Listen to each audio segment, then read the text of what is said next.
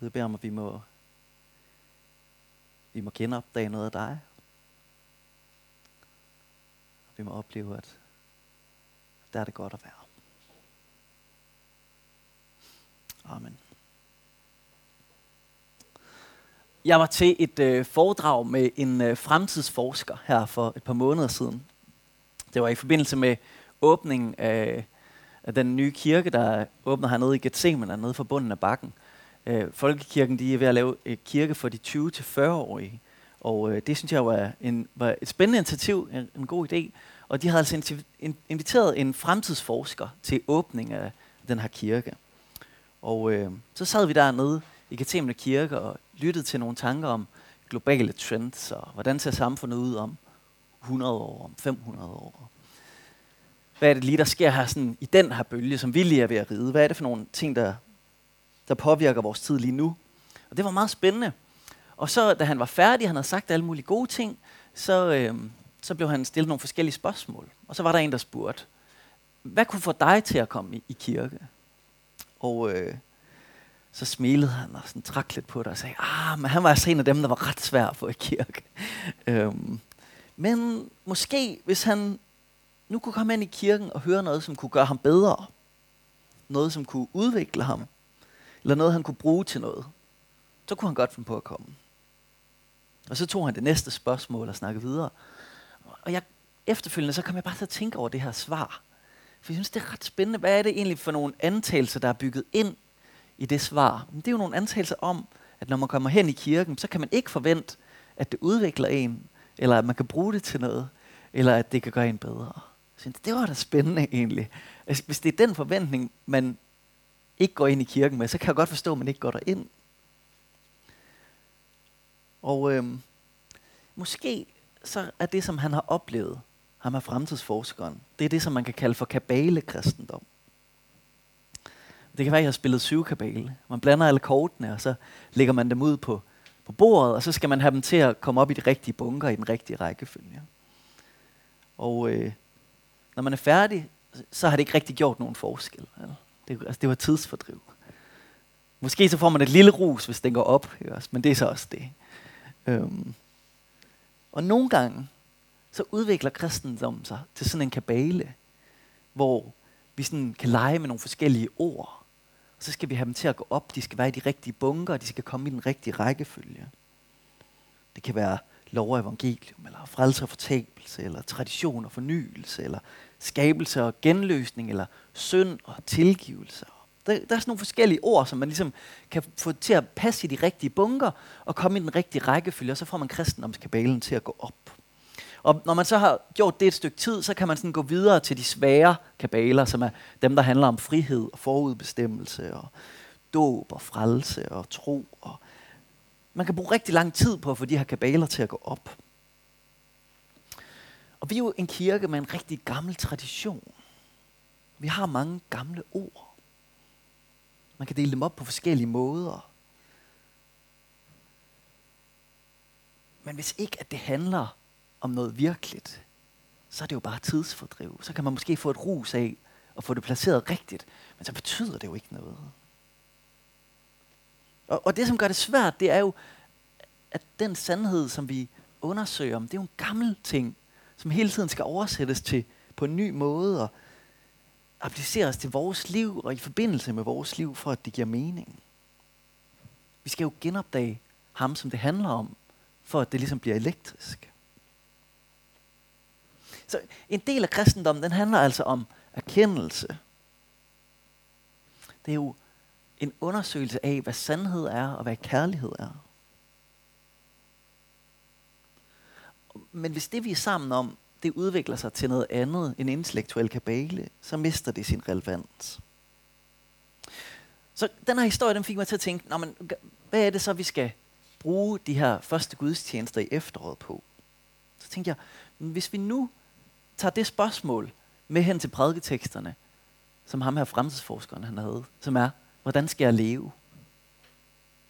Dengang Jesus han gik omkring, så var det jo det, han talte med mennesker om. Det var det, han underviste dem om. Han, tænkte, han underviste dem om, hvordan skal I leve jeres liv? Han, når han var sammen med dem, så rørte han ved dem. Han spyttede på nogle af dem. Altså, du ved, han var meget tæt på dem, ikke også? Det var deres virkelige liv, det handlede om. Det var deres rigtige dæmoner, som blev udfriet. Det var virkelig deres bror, der var død og blev rejst op igen. Det gjorde en kæmpe forskel for de mennesker, der oplevede, at Jesus han var der. Det gjorde en kæmpe forskel for de mennesker, som tog hans undervisning til sig og begyndte at leve ud af det.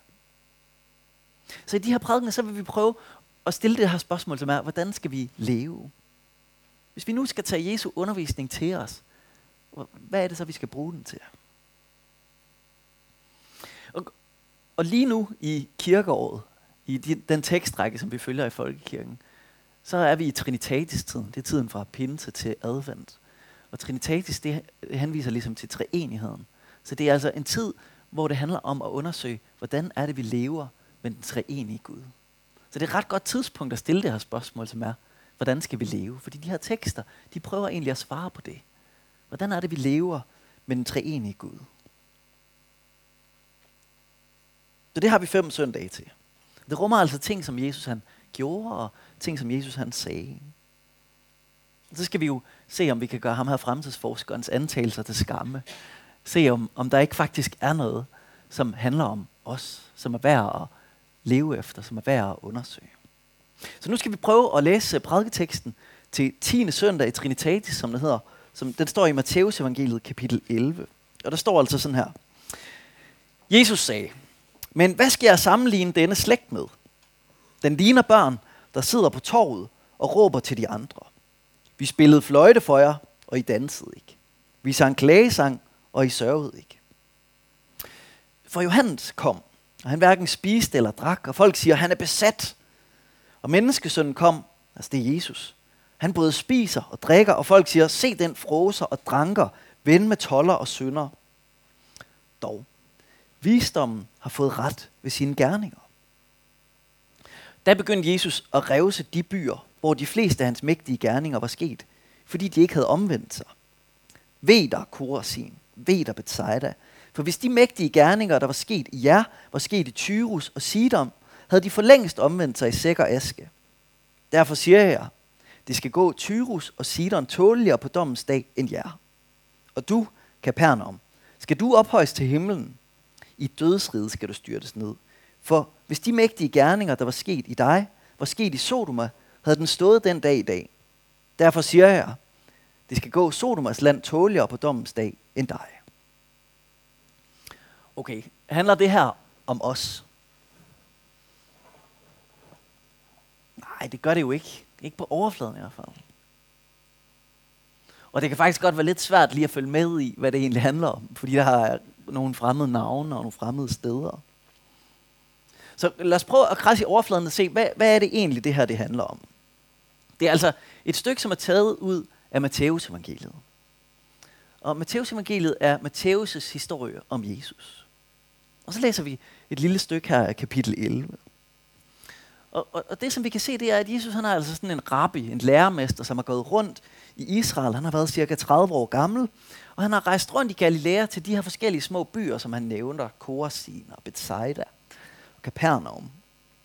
Og når han har gået rundt der, så har han undervist, og han har helbredt de syge, og han har holdt bjergprædiken. Og så i kapitel 10, altså lige inden det her, så kan man se, at Jesus han sender, sender 12 af sine elever, sine 12 disciple, dem sender han ud, og så siger han, det som jeg har undervist jer om, det skal I fortælle til alle mulige. Så det er ligesom for at ringe i vandet, så endnu flere de skal høre om alt det, som jeg underviser om. Og det, I skal fortælle om, det er Guds rige. Det var det budskab, som Jesus han kom med. Guds rige er kommet nær. Det er det, han siger igen og igen. Guds rige. Og Guds rige, det er der, hvor Guds herredømme er.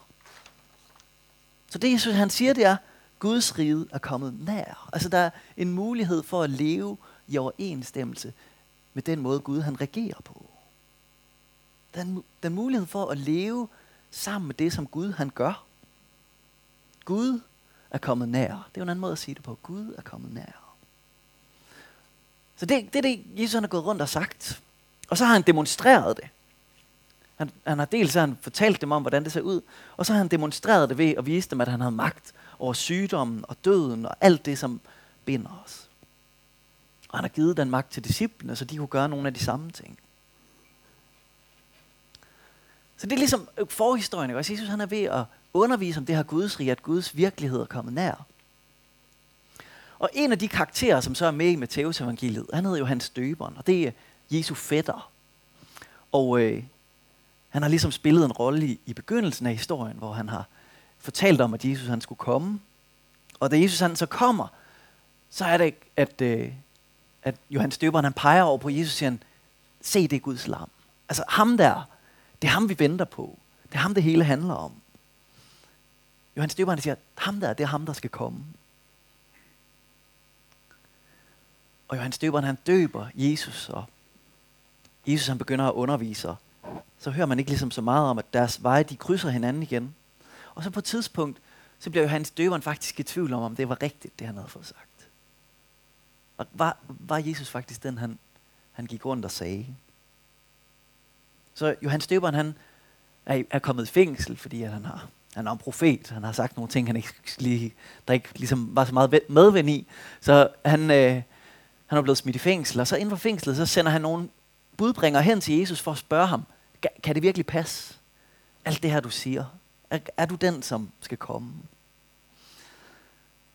Og så siger Jesus til ham, til de her budbringer, han siger, gå tilbage og fortæl Johannes døberen, hvad I har set. At blinde ser, at lamme går, at spedalske de bliver rene, at døve hører, at døde de står op fra de døde, at gode nyheder bliver fortalt til de fattige.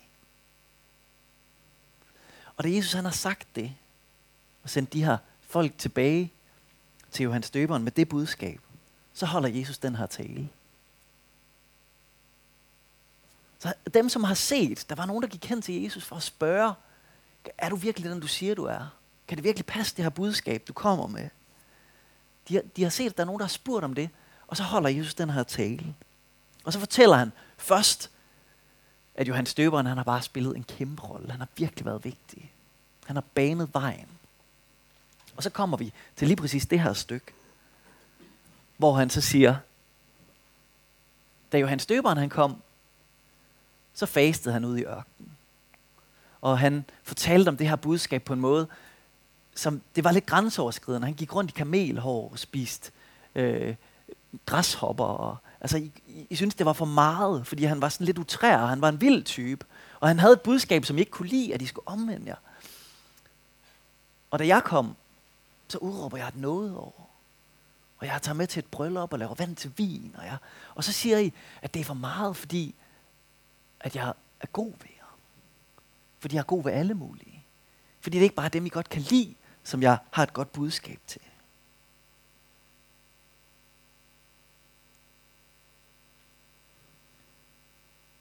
Så Johannes døberen og Jesus, de kommer jo på nogle måder med det samme budskab.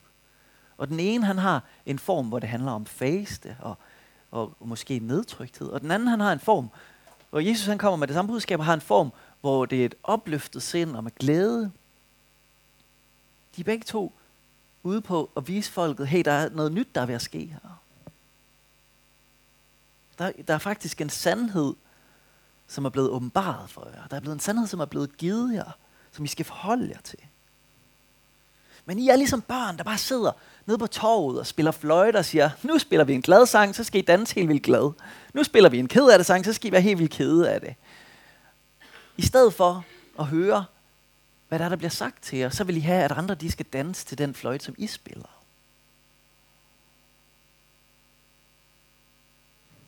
Så Jesus siger til dem, hvis I ikke får det på den måde, som I vil have det, så laver I bare undskyldninger, som passer til dem, der nu engang kommer til jer. Han er for ked af det. Hun er for glad.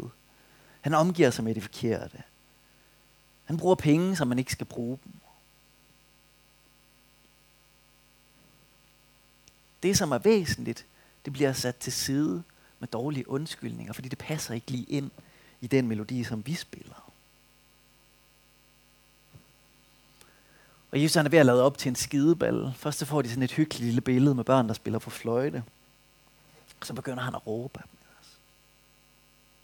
Når der lige inden han begynder at råbe, så siger han, visdommen har fået ret ved sine gerninger.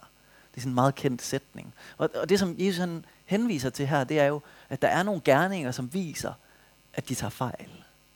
Alt det, som han lige har fortalt de her budbringer om, at døve de hører, at blinde de ser, alt den her kraft, som de har set udgå fra Jesus, den viser jo, at det han siger, det er sandt. Den demonstrerer jo, at det Guds rige, han taler om, det faktisk er virkeligt.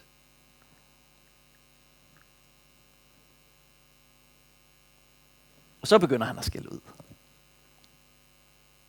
Og så bruger han de her byer som eksempler. Han har gået rundt til nogle forskellige byer gjort sine under og undervist.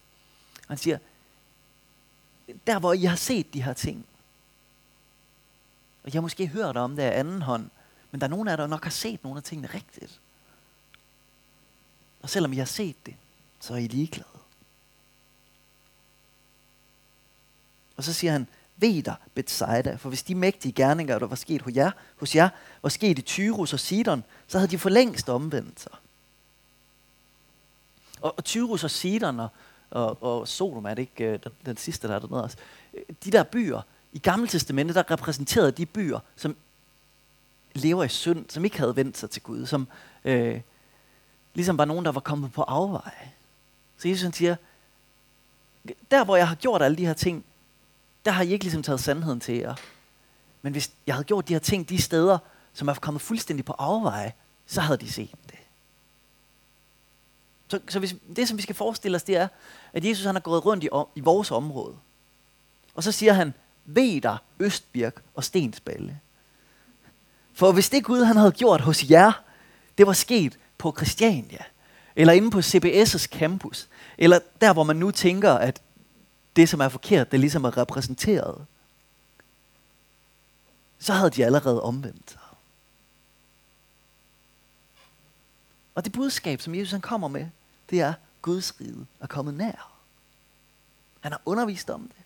Han har vist dem det. Og dem, som han har gået rundt omkring, de lader bare som ingenting. De bliver ikke stoppet af det.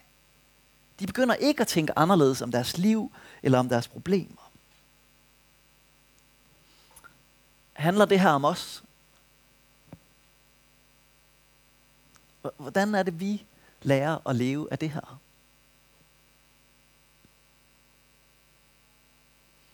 Jeg tror på det allermest grundlæggende niveau, så det her er en historie om at tage sandheden til sig. Også når den er ildehørt. Også når den kommer fra en uventet kilde. Og jeg tror, en anden måde at sige det her på, det er, at det her det handler om et liv i omvendelse. Og jeg ved godt, at det er sådan et meget religiøst ord, det er sådan meget kristent at sige det. Men faktisk så betyder omvendelse bare, at man tænker over, hvordan man tænker. Dallas Willard han skriver et sted, faktisk er kaldet til omvendelse ikke andet end et kald til at tænke over, hvordan vi tænker. Og vores problem det er jo, at det er sjældent, at vi faktisk stopper op og tænker over, hvordan vi tænker. Og det er meget let for os bare at flyde med strømmen. Og det kan være, mens du har hørt den her historie, at du sidder og kommer i tanke om noget, som du ved er sandt, men som ikke passer dig så godt. Og som du derfor finder på undskyldninger for ikke lige at tage imod lige nu. Så, så det, er det, det er det spørgsmål, vi kredser om her, det er, er der en sandhed i dit liv, som du godt ved, der prikker til dig? Som du måske ikke har lyst til at tage til dig? Men du ved, at hvis du overgav dig til den sandhed, så vil det faktisk være godt for dig.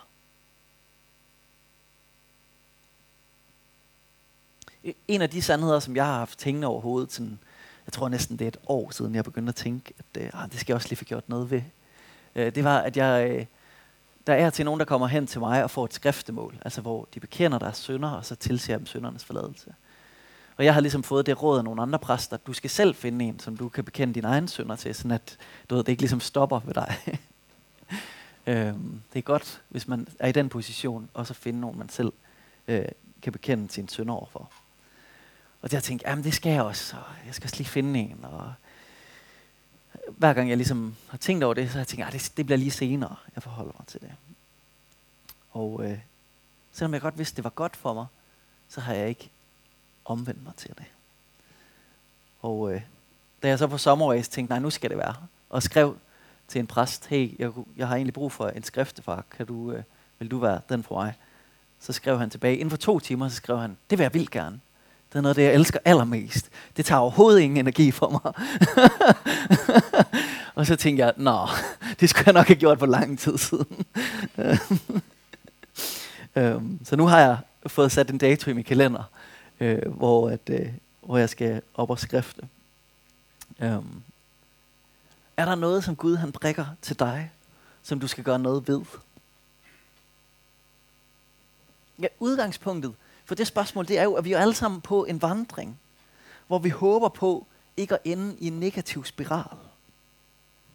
Hvor det, som potentielt kan holde os nede, det ikke får lov til at besejre os.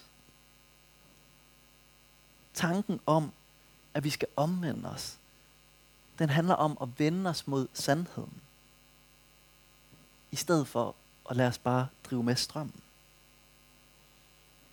Kaldet til omvendelse, det er kaldet til at blive bevidst om, hvor vores hoved det er vendt hen. Så det spørgsmål, som, som vi undersøger her, som vi kan fornemme, at Jesus han stiller sig til sin tilhører, det er, tager du imod visdom og lærdom, der hvor den bliver givet til dig? Eller gemmer du dig bag ved nostalgi, eller stolthed, eller frygt? Lad du det, som Gud han vil sige til dig, ramme dig. Det kan være, det er øh, en kollega, som har sagt noget til dig, som du faktisk skal forholde dig til. Eller det kan være, det er noget, du har reflekteret dig hen til, som Gud han har givet dig på den måde. Eller det kan være, det er noget, du har læst, eller noget, du har hørt. Gud han taler på alle mulige måder. Sandheden den kommer fra alle mulige forskellige steder. Og det handler ikke om, hvor meget vi har set, hvis vi alligevel ikke vil tage imod det, som bliver givet til os. Den sandhed, som møder dig, får den lov til at forme din vej frem.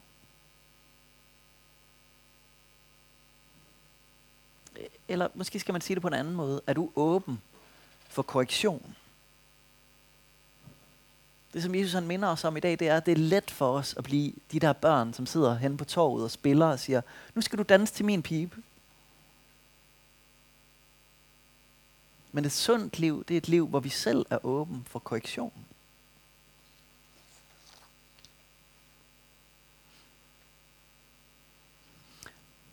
Omvendelse i bibelsk forstand, det er altså ikke synonym med, at vi skal sidde og få det dårligt med os selv. Det håber jeg, I kan høre. Målet er ikke hjerteskærende syndserkendelse. En dyb forståelse af, hvor forfejlet vi er. Når Jesus han taler om omvendelse, så er han interesseret i, at vi må få en ny måde at tænke på. Og nogle gange, så indebærer det nogle ubehagelige sandheder. Og så indebærer det, at vi lige pludselig opdager, åh, oh, jeg har faktisk taget fejl i noget. Jeg har faktisk gjort noget, som jeg fortryder. Den vej, som jeg var på vej ned af, den var faktisk ikke god for mig. Jeg tror, der er mange, der forbinder det her ord om omvendelse med noget med at vende sig væk fra det syndige og vende sig over imod Gud. Vende sig over imod den tilgivelse, der kommer fra Gud. Men, men det er faktisk en for stor reduktion af omvendelse hvis, hvis vi vil gøre alt omvendelse til det. Omvendelse, som Jesus han spørger efter, det er, at selvom det måske indebærer erkendelse af synd, at vi så må tage imod den sandhed, som møder os. Så syndserkendelsen kan være en mellemregning. Det, som Jesus han giver, det er en invitation til at leve et liv hvor vi er åben for korrektion. Fordi han vil faktisk gerne vejlede os. Og den omvendelse, som Jesus han specifikt taler om i, i den her historie, det er jo en omvendelse til at tage imod Guds rige.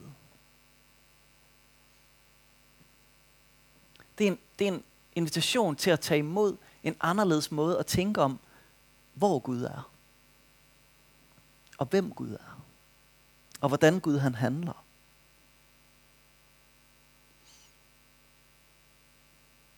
Jeg håber aldrig, det må lyde over os, ved der Horsens valgmenighed. For hvis alt det, jeg havde gjort hos dig, det var blevet gjort et andet sted, så havde de for lang tid siden taget imod budskabet om mit rige. Gud, han er nær. Hvis du tror på ham, hvis du er døbt, så bor Gud inde i dig. Du kan ikke løbe noget sted hen, hvor Gud han ikke er. Du kan ikke synke så dybt, så Gud han ikke kan nå dig. Du kan aldrig få så travlt, at Gud han ikke kan følge med. Du kan ikke have så meget på din tallerken, at det overvælder Gud. Gud er nær. Hans kærlighed, den længes efter dig. Og hvis vi lukker Gud ind i det, som betyder noget for os, så vil vi se, at Guds kærlighed, den vil forme os. Så det første, vi møder alt i vores hverdag med, det er en bevidsthed om, at vi er elsket af ham.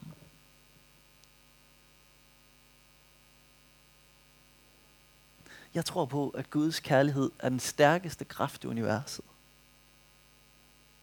Og jeg tror på, at den kraft er tilgængelig for dig, og den kan give dig et andet lys på dit liv.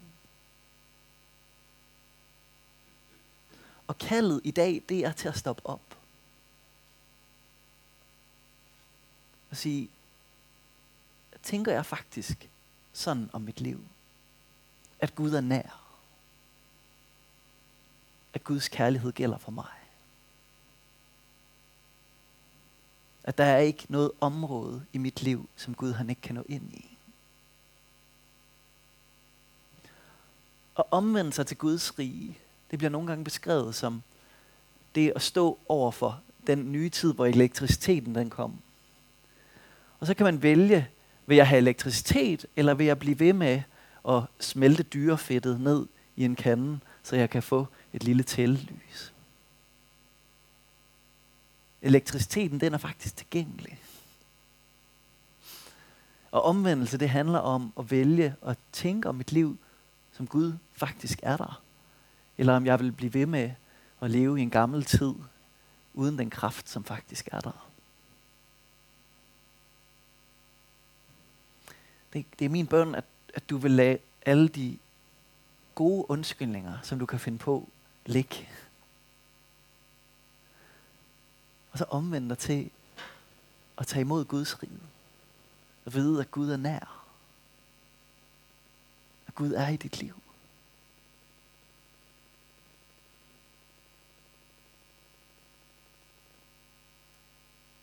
Tag imod den sandhed i dag.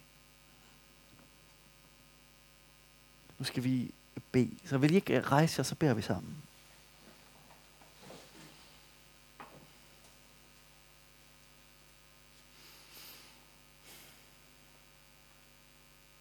Gud, da du gik omkring her på jorden, så lyttede folk til dig, fordi de kunne genkende sig selv i det, du sagde. Og de kunne se, at det, du sagde, det handlede faktisk om dem. Og Gud, vi beder om, at det må være, det må være vores historie i dag. At vi kan se, at budskabet om dit rige, det handler faktisk om os det er gode nyheder for os, at du er nær. At din kærlighed gælder for os, at din tilgivelse gælder for os, at dit noget i livet det gælder for os.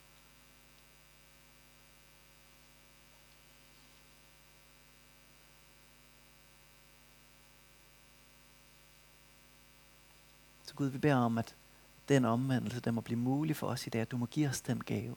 At vi får lov til at stoppe op se, at du er lige midt i blandt os. At du bor i os. Du er ikke langt væk, men du er nær, Gud.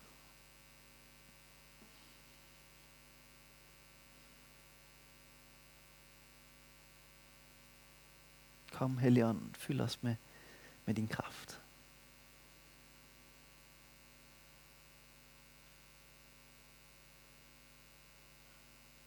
Lad os se mere af dig. Amen.